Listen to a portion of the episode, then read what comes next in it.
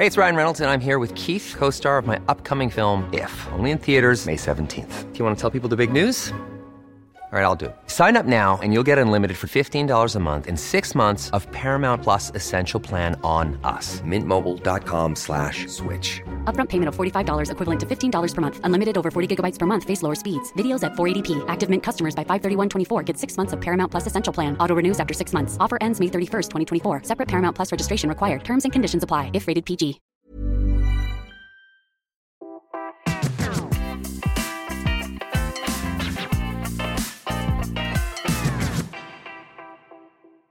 Bonjour à toutes et à tous, bienvenue sur Curieux pour ce nouveau podcast consacré au parcours de jeunes chercheuses. Ce podcast a pour objectif d'expliquer comment on devient chercheuse ou chercheur, mais aussi pour vous dévoiler le quotidien de ce travail souvent très diversifié et méconnu.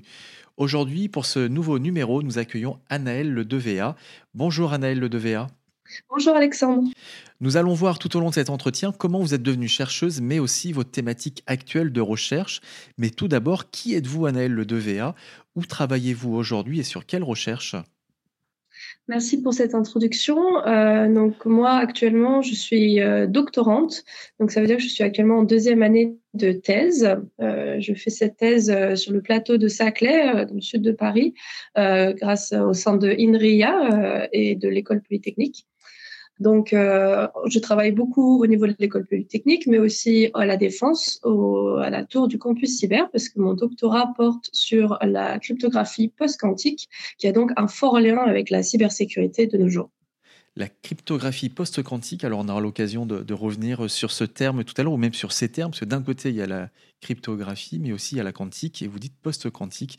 Donc, on aura l'occasion de, définir tout ça tout à l'heure. Mais tout d'abord, il y a quelques métiers passion et d'autres, la majorité, certainement, qui sont des métiers que l'on aime ou pas d'ailleurs, sans être passionné. Pour devenir chercheuse, faut-il être passionné par les sciences? Alors, euh, pas, alors passionné, c'est un mot, euh, je pense, qui est fort et qui résonne beaucoup, euh, surtout dans le milieu scientifique. Euh, personnellement, euh, je pense que j'ai une appétence pour les sciences, mais je ne me décrirais pas comme passionnée, pas, pas, spécialement. moi, ça reste effectivement mon métier et comme beaucoup de gens, voilà, je, je, suis contente quand je suis en week-end ou en vacances. Ceci étant, donc je pense pas qu'il y ait besoin d'avoir une passion pour les sciences. Euh, bien sûr, c'est quand même toujours mieux si on apprécie ce qu'on fait, mais, euh, mais voilà. Est-ce qu'il y a eu un déclic particulier pour autant sans être passionné? Vous avez certainement une appétence, et notamment pour, ce, pour cette thématique très particulière de, de recherche. Est-ce qu'il y a eu un déclic particulier dans votre parcours qui euh, vous a fait aller vers, vers, vers une filière scientifique? Alors pas spécialement. Moi, je pense comme beaucoup de gens finalement dans les milieux scientifiques, euh, j'ai été. C'est surtout la famille qui m'a d'abord amené vers là-bas parce qu'en fait, mine de rien, dans dans les prépas ou, certains parcours comme ça, on a souvent en fait malheureusement euh, le déterminisme social est encore assez fort, donc pas mal de enfants de profs. Moi, c'est le cas. Ma mère est professeure de mathématiques et mon père est ingénieur. donc en fait, ça a été vraiment très long entre guillemets comme déclic, un, un mix entre euh, aller vers ce qu'on connaît parce que c'est rassurant. Donc entre autres pour moi les mathématiques, euh, les sciences c'était en fait plutôt confortable. Et puis euh, parce que mine de rien, ceci étant entre les dans les matières qui nous étaient présentées dans les, enfin pendant mon parcours au collège au lycée, c'est quand même les mathématiques où j'avais voilà où je c'était le plus agréable pour moi on va dire. Donc c'est ça qui m'a qui m'a poussé d'abord. Et ensuite, potentiellement, euh, effectivement, euh, quand je suis arrivée en université, là, j'ai euh, j'ai découvert plus l'informatique. Là, ça m'a un peu plu, donc j'ai décidé d'essayer de, de, mixer entre l'informatique et les maths un peu plus, un peu moins maths, mathématiques pures. Alors, comment cette appétence pour les sciences a, pris forme dans votre jeunesse? Alors, je, parle de jeunesse, je précise à, à nos auditrices et nos auditeurs, si je ne me trompe pas, vous avez 26 ans, c'est ça? Oui, tout à fait. Alors, on va parler de jeunesse vraiment, euh, on, pourrait parler d'année lycée ou d'année collège. Euh, est-ce qu'à ce, moment-là, vous fréquentiez les musées de sciences, des ateliers scientifiques, etc. Comment est-ce que ça a pris forme, cette appétence, dans votre jeunesse? Alors euh, moi pas du tout d'un point de vue extérieur parce que je viens d'une de, la bonne enfin de la campagne en, Bretagne et euh, on n'avait pas du tout ce genre de musée scientifique autour de nous. Euh, bien sûr, je pense que très jeune, juste parce que mes parents m'en parlaient, ça a quand même voilà, ça décrit quelque chose. En tout cas, ça a montré les sciences comme étant quelque chose un peu à part et où j'avais, j'étais intéressée d'en apprendre plus parce qu'en fait, il y avait une discussion aussi là-dessus je pense, une résonance avec mes parents. Euh, mais sinon, moi, je sais que j'ai été pas mal marquée euh, au lycée où ma professeure de, mathématiques en SP nous a amené voir le film euh, Enigma. Et, euh, et moi, ça m'a beaucoup marqué. J'ai trouvé ça incroyable. Je pense que c'est une des choses assez marquantes euh, dans le développement. Enfin, c'est dans ces moments-là où vraiment on se dit mais c'est quand même super quoi. là, en, l'occurrence, c'est la théorie des nombres et, et la naissance de l'informatique et et ça fait un peu rêver. Donc, euh, donc voilà, moi c'était un mix entre voilà juste euh, quelque chose de, normal qui est toujours autour de moi et de temps en temps avoir un peu ce, ce truc de quand même euh, ça a l'air marrant. Et il se trouve qu'en plus ce film-là, ça parle de cryptographie, ce qu'est-ce que je fais en ce moment maintenant, enfin de cryptanalyse pour être plus précis. Alors c'était très étonnant, la passion qui naît à partir d'un film, donc ce film Enigma qu'on peut d'ailleurs conseiller à, tous nos auditrices et, auditeurs, film fabuleux qui montre d'ailleurs beaucoup le, le, process euh, scientifique et l'importance de, la cryptographie, donc euh, sur ces machines qui permettent de, crypter euh, des messages et notamment de, de l'Allemagne nazie et donc les alliés qui essayent de, casser ces, ces codes-là. Donc là on est vraiment au cœur de, de, la, de, la, de la cryptographie. Qu'est-ce qui vous a plu dans dans, ce film et, cette démarche et qui vous a peut-être dévoilé ce, monde de, la crypto? C'est vrai que déjà, euh, je trouve que ça donne une dimension euh, aux sciences autre que celle qu'on voit juste euh, au lycée, parce que, enfin, je dis au lycée parce que c'était à l'époque j'étais au lycée. ça, d'un seul coup, on voit un peu les répercussions que ça peut avoir, et puis aussi comment est-ce que au travers de ça, on peut impacter la société, alors bon, en bien ou en mauvais, ou c'est des questions complexes ensuite, mais, mais en tout cas que derrière, il y a quelque chose quand même de plus profond que, que juste les formules qu'on voit, etc. Et ça, ça m'a beaucoup plu. Euh, et puis aussi voir, je pense, euh, la dynamique euh, entre, entre les personnes là dans le film pour, pour chercher, pour essayer de, de trouver la solution, etc. Et, et je sais pas, ça m'a... En tout cas, je sais que ça m'a quand même bien poussé vers les mathématiques à l'époque. Très bien. Est-ce qu'il est facile quand on est jeune de, se projeter dans une carrière euh, scientifique? Alors, euh, je pense que c'est vrai qu'on n'a pas non plus des représentations très faciles euh, toujours en tant que pour les carrières scientifiques et particulièrement pour les carrières de mathématiciens, je trouve, parce que y a quand même des stéréotypes encore un peu durs. je pense que bon, puisque on est là aussi pour parler de ça. Je pense que pour les femmes, c'est pas évident. Moi, j'avais, j'ai eu la chance euh, d'avoir dans ma famille énormément de modèles euh, féminins qui, font des sciences. Donc, euh, j'ai jamais ressenti, en tout cas, j'ai pas eu l'impression de ressentir que voilà, que c'était pas une possibilité pour moi parce que trouve pas de personnes à qui, soit des gens, on peut se projeter, quoi. Donc, euh, je dirais que ça reste quand même difficile et c'est vrai qu'il y a quand même euh, voilà un cliché de la mathématicienne euh, qui est pas forcément super et qui persiste encore un peu, voilà. Donc, je dirais que c'est pas pas tout à fait évident. Ces clichés, ces stéréotypes, est-ce qu'ils ont été un peu bloquants pour vous et, et comment vous avez pu les les contourner? Alors, euh, je dirais que dans mon collège, mon lycée, pas spécialement. Euh, aussi parce que, comme je disais, j'étais quand même très entourée par ma famille, etc. Donc, euh, je l'ai pas trop vu. C'est vrai que je pense que dans ma prépa, on était sur, une, classe de 40 élèves, on était quatre filles, par exemple, en, en, MP étoile. Et, et c'est vrai que, bon, déjà, il y a, voilà, c'est clair, les chiffres parlent d'eux-mêmes, mais aussi il y avait quand même quelque chose d'assez difficile et ça, je pense que, que j'ai beaucoup vécu. Alors, euh, euh c'était plus sur le fait que euh, les, enfin, moi, je sais que si je réussissais, on va dire, euh, de, de, dans certains tests ou de, scientifiquement, il y avait un peu ce, ce, cliché persistant que voilà, quand on est une femme aussi, parce qu'on a tendance à peut-être pas trop se mettre en avant, on nous a moins appris à, dans notre éducation à voilà, à avoir euh, ouais, voilà, des fois, une sorte de confiance en soi. Voilà, c'est en général, c'est un peu plus compliqué. On a souvent le syndrome de l'imposteur. Et c'est vrai que quand moi, quand je réussissais, euh, il y avait vraiment ce cliché de ah oui, mais tu as réussi parce que parce que tu travailles beaucoup, quoi. Alors que pour un collègue euh, masculin, vraiment tout pareil, ce serait waouh, il est trop fort.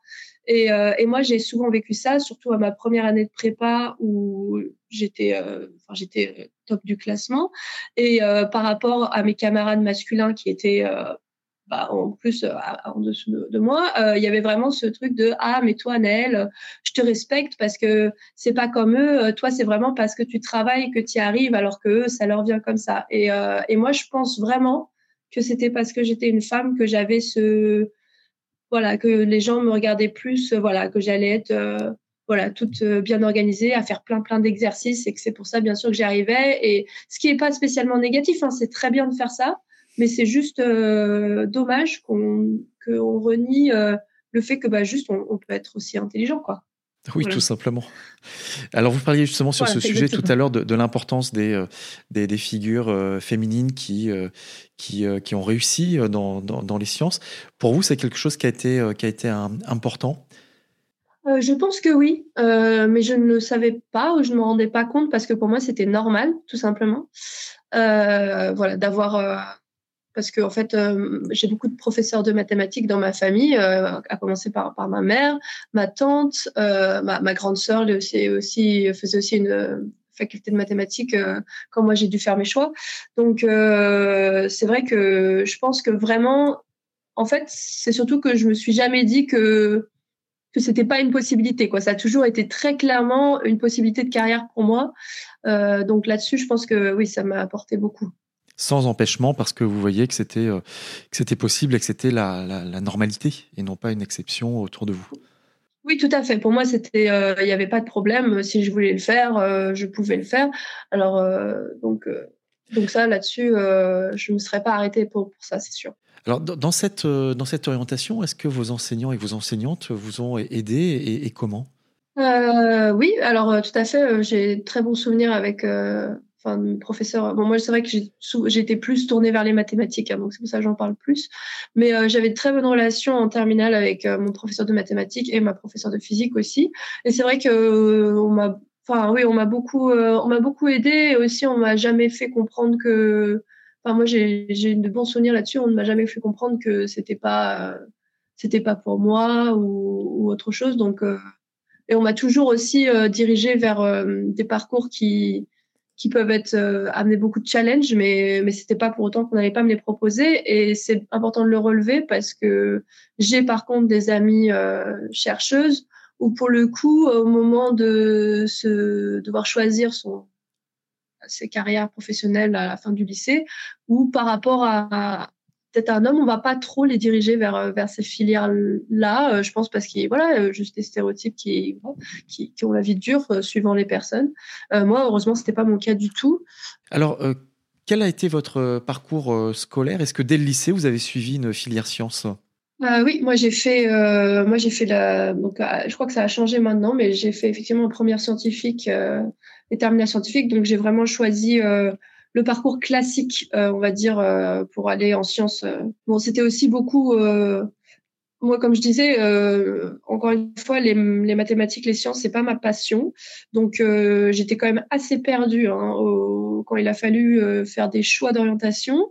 Et mine de rien, euh, et c'est ce qui se passe très souvent en sciences quand même autour de moi, parce que bon, on verra peut-être plus tard, mais d'abord j'ai suivi un parcours pour devenir ingénieur. Et euh, en fait, euh, c'est quand on a, voilà, bon moi il se trouve que j'ai jamais eu de, de, de voilà de difficultés scolaires euh, donc j'ai toujours eu le choix de entre guillemets de faire euh, ce que je veux sauf que en général en fait quand toutes les portes sont ouvertes on a le droit d'en prendre qu'une et c'est celle euh, qui est la plus mise en avant et en l'occurrence moi à mon époque ça a toujours été la filière S qui était la plus mise en avant donc en fait J'y suis allée, mais sans réfléchir. Je pense pas que c'était un choix qui venait de moi. je pense que c'est plus un, choix qui venait quand même de la société autour de moi, je pense. D'accord. Alors après votre bac scientifique, est-ce que vous êtes directement rentré à, l'université?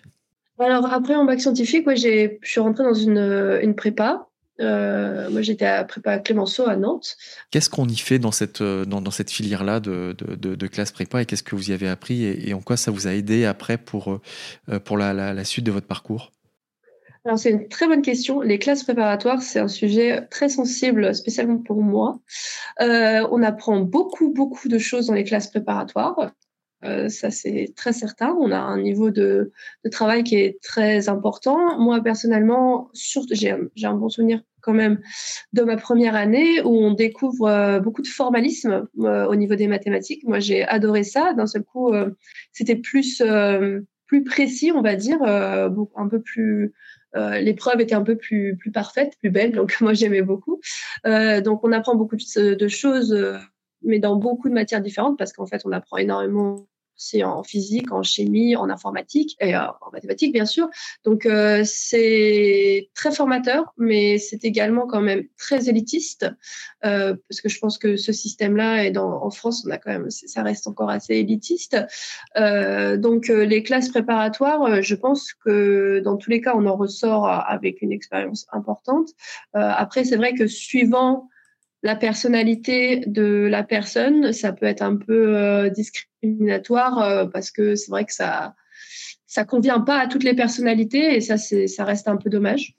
Mais euh, mais en tout cas, on découvre beaucoup de choses et ça ça, dépend aussi beaucoup, je pense, de son professeur et de la façon qu'il a d'enseigner.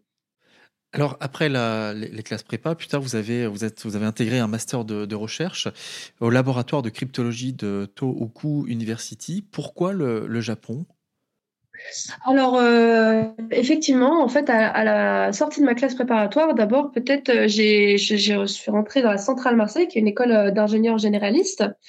Euh, et j'ai fait deux ans d'abord après mes classes préparatoires, sauf que je me suis rendu compte que je ne suis pas très euh, adepte de l'ingénierie, où c'est beaucoup plus quand même euh, la physique et des maths pour voilà pour construire certains systèmes, mais beaucoup plus on va dire moins dans l'abstraction voilà ce que moi ce qui m'intéressait plus. Donc en fait c'est sur et puis aussi beaucoup plus dans voilà travailler au niveau management etc gérer une équipe tout ça c'est pas des choses qui me m'attiraient particulièrement. Et en fait ce choix du Japon et d'aller faire un master de recherche à l'étranger pour moi c'est avant tout un choix de rediriger euh, mes études parce qu'en fait elles allaient pas dans un sens qui m'allait. Euh, je sentais bien que être ingénieur c'est pas quelque chose qui m'attirait et en fait, c'est ça qui est super et je pense qu'il faut jamais oublier, c'est qu'en fait, on a l'impression que dès qu'on commence euh, des études euh, vers vers quelque, quelque part, comme si on était bloqué, comme si on avait des chaînes d'un coup et c'était sûr qu'on allait devoir faire ça. Et en fait, pas du tout. Il y a énormément de passerelles, il y a énormément de programmes entre les universités, donc on est, en fait, euh, honnêtement, peu importe le choix qu'on fait euh, à 18 ans, euh, si à 20 ans on veut autre chose, je pense que c'est toujours possible. Et, euh, et, moi, en l'occurrence, donc ce que j'ai fait, c'est que j'ai regardé les partenariats entre mon université d'ingénieur en France et les universités dans le monde pour trouver un double diplôme, c'est-à-dire que en fait j'aurais le diplôme de mon université française et le diplôme de l'université à l'étranger, et je cherchais un double diplôme euh, qui sorte de l'ingénierie. Et moi je voulais me re-rapprocher de mathématiques euh, un peu plus abstraites comme l'algèbre, etc. Et potentiellement aussi un peu d'informatique que j'ai plus découvert euh, en université et fin de prépa et dont j'étais très intéressée. Et il y a ce double diplôme au Japon euh, qui était proposé. C'était un des rares doubles diplômes de mon université où vraiment on pouvait changer quand même par rapport à l'ingénierie assez drastiquement.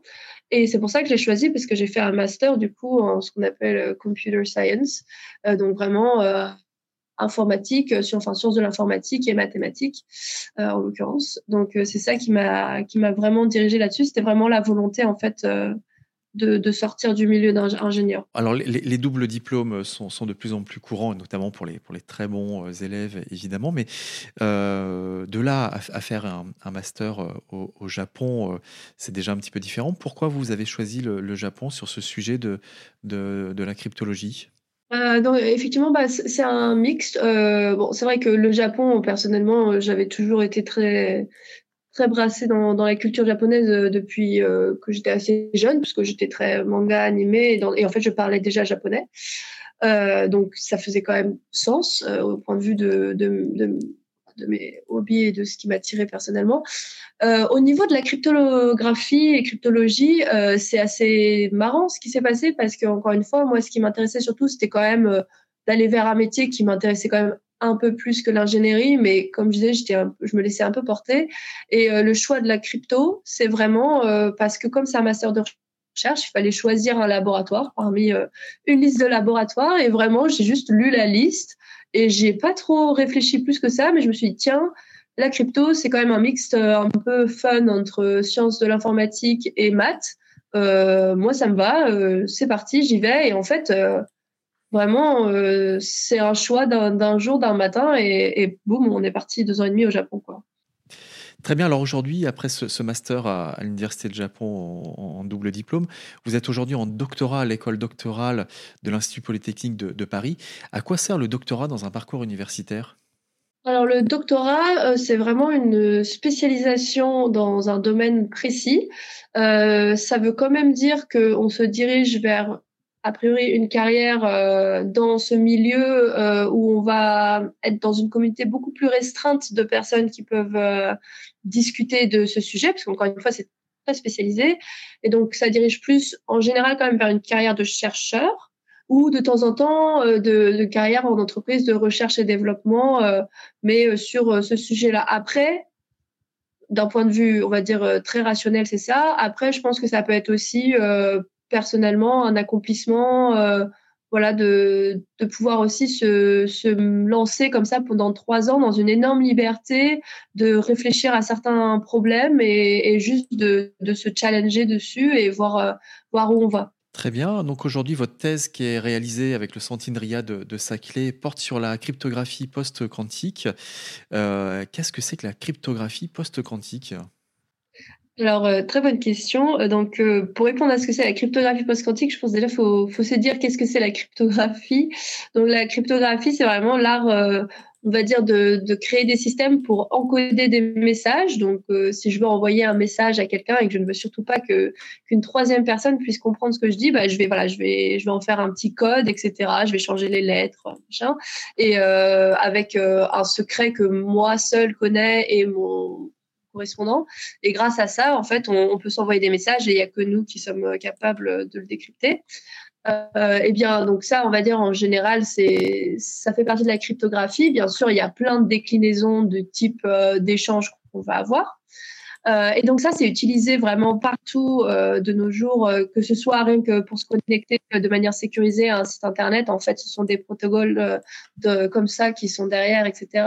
Quand on veut signer électroniquement un papier, quand on veut payer, donc c'est vraiment. La cryptographie aujourd'hui, comme vous l'expliquez, c'est vraiment dans notre vie quotidienne. Parfois, on, ne s'en rend pas compte, mais quasiment tous les jours, on utilise de la cryptographie. Oui, complètement, mais même même pas quasiment tous les jours. Hein. Tous les jours, pour quiconque utilise par exemple son téléphone tous les jours, euh, euh, complètement. C'est c'est en fait c'est tout partout autour de nous. Euh, voilà, un exemple peut-être plus facile, par exemple, je crois WhatsApp. voilà, les messages sont encryptés quand quand ils sont envoyés. C'est pour ça que il, le marque d'ailleurs. Mais mais vraiment, en fait même quand on achète un téléphone euh, ou quand, quand, on met en place un nouveau téléphone, en fait, il y a déjà dans le téléphone euh, plein de clés secrètes euh, qui sont déjà dans le téléphone, etc. Donc, donc en fait, on s'en rend pas compte, mais, mais bien sûr, la, crypto est très importante et autour de nous. Et ce qui se passe, c'est que il y a deux types en gros de, de crypto, enfin de, de, systèmes cryptographiques qui sont utilisés pour pour des buts différents, mais les deux sont très importants, on va dire, et en général euh, interdépendants quand même. Et en fait, euh, il y a certains types de protocoles cryptographiques qui reposent sur des problèmes mathématiques euh, particuliers. Et, et, il se trouve que ces problèmes mathématiques, depuis les années 90, on sait que un ordinateur quantique, s'il était amené à exister et à être performant, euh, à ce moment-là, il serait capable de, casser, en fait, de trouver la solution à ces problèmes mathématiques. Et en fait, pour nous, en cryptographie, ça veut dire quoi? Ça veut dire qu'en fait, un ordinateur quantique est capable de casser euh, nos cryptosystèmes, euh, voilà, nos protocoles. Donc ça, c'est très dangereux parce que ça veut tout simplement dire que n'importe qui, bon, qui aurait accès à, un ordinateur quantique euh, performant à ce moment-là est capable euh, de bah, finalement euh, de casser 50% euh, hein, de notre de nos protocoles. Donc ça c'est d'un point de vue bah, sécurité, enfin politique ou juste que la société fonctionne bien au niveau de, nos appareils électroniques, c'est une grosse menace. Pour l'instant, vous inquiétez pas, on n'en est pas encore là parce qu'il n'y a pas d'ordinateurs quantiques suffisamment performants qui, qui sont qui sont amenés à être euh, créés a priori. Euh, mais ça n'empêche que ce sont des problématiques euh, qu'on aimerait, qu'on qu'on traite maintenant, euh, un peu dans quand même rapidement parce qu'il y a besoin de faire une transition de nos systèmes actuels vers des systèmes qui sont sécurisés face à des attaques d'ordinateurs quantiques pour que dans l'éventualité où, où un ordinateur quantique comme ça verra le jour, bon, bah, on, est prêt et, et le plus tôt sera le mieux parce que parce qu'on ne souhaite pas que, voilà, que des gens mettent en mémoire euh, certaines choses encryptées, et puis le jour où il y a un ordinateur quantique, bah, du coup, ils peuvent tout décrypter, voilà, tout ça. Donc, euh, donc en fait, c'est pour ça qu'on appelle euh, la cryptographie post-quantique. Le post-quantique, c'est vraiment pour après euh, la création, enfin quand, quand des ordinateurs quantiques euh, seraient, euh, existeraient, donc c'est pour ça. Et, et ce n'est pas cryptographie quantique, cryptographie quantique et cryptographie post-quantique, c'est très différent parce que cryptographie quantique, c'est la cryptographie avec des systèmes qu'on fait tourner sur des ordinateurs quantiques moi, c'est pas du tout là-dessus que je travaille. Moi, je travaille bien sur des protocoles de sécurité qui tournent sur des ordinateurs classiques, comme ceux qu'on a tous, euh, voilà, mais qui est résistante, par contre, à des attaques extérieures d'ordinateurs quantiques. Vous travaillez depuis euh, un an et demi donc avec le centre euh, INRIA. Quel est ce centre de, recherche? Bah, le centre INRIA, c'est un, un, très grand centre. on a beaucoup, on a plusieurs euh, sous euh, sous. Enfin, moi, je suis à INRIA euh, Saclay, mais il y a par exemple INRIA Paris qui a beaucoup de doctorants aussi. Donc, c'est un très grand centre de recherche qui finance beaucoup de projets différents, beaucoup de aussi de thèmes thématiques différentes. là, moi, je parle de la cryptographie, mais en fait, il y a beaucoup d'autres choses, des mathématiques plus pures, etc. Et c'est en fait c'est l'Institut national de recherche en informatique et automate. Donc, donc ça reste quand même bien sûr sur ce thème de l'informatique, mais c'est vraiment, ça regroupe euh, beaucoup de chercheurs euh, en partenariat aussi avec les universités euh, pour, pour faire tourner la recherche française. Et le monde industriel aussi, et qui est présent donc sur tout le territoire français avec des délégations régionales. Comment intègre-t-on un tel centre de recherche? Alors euh, personnellement, euh, j'ai intégré ce centre euh, via mon superviseur, le professeur Benjamin Smith, qui est qui travaille en cryptographie post-quantique en l'occurrence, qui est chercheur à INRIA et professeur à l'école polytechnique. moi, la façon dont j'ai pu être acceptée ici, je pense que c'est énormément grâce à mon master de recherche parce que j'ai fait de la recherche en master en cryptographie post-quantique. Euh, donc j'avais déjà de l'expérience et pour rejoindre l'INRIA, vraiment moi ça a été via de la correspondance avec mon superviseur actuel, à qui j'ai envoyé de moi-même euh, un, un, email. Enfin j'ai pris euh, contact euh, pour dire que bah, j'étais intéressée. Euh, enfin même j'ai pris contact avec plusieurs chercheurs à vrai dire en France pour dire que j'étais intéressée par une thèse en cryptographie post-quantique et j'ai cherché comme ça des voilà des opportunités, des parce qu'en fait ce qu'on veut aussi c'est quand même des financements et, et donc mon, superviseur actuel était intéressé euh, aussi euh, notamment parce que bah, par mon travail de master et, euh, c'est ainsi qu'il m'a accepté en thèse.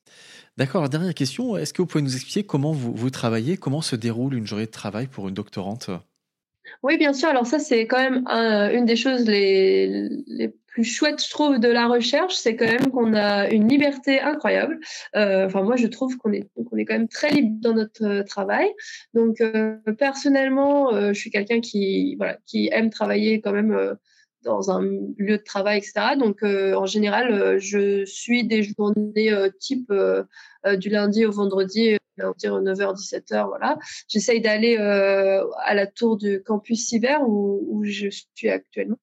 Et, euh, et, à partir de là, en fait, euh, on va quand même pas mal choisir ce soi-même en, très grosse autonomie, ce sur quoi on veut réfléchir. Est-ce qu'on veut lire des papiers, par exemple C'est quand même la, recherche, c'est quand même beaucoup, encore une fois, bah, en fait d'études personnelles. On apprend tout le temps, on apprend plein de choses et on, on est obligé de se tenir au courant de ce qui se passe. Euh, voilà. Après, sinon, de bah, juste de réfléchir à certaines pistes par soi-même, euh, voilà.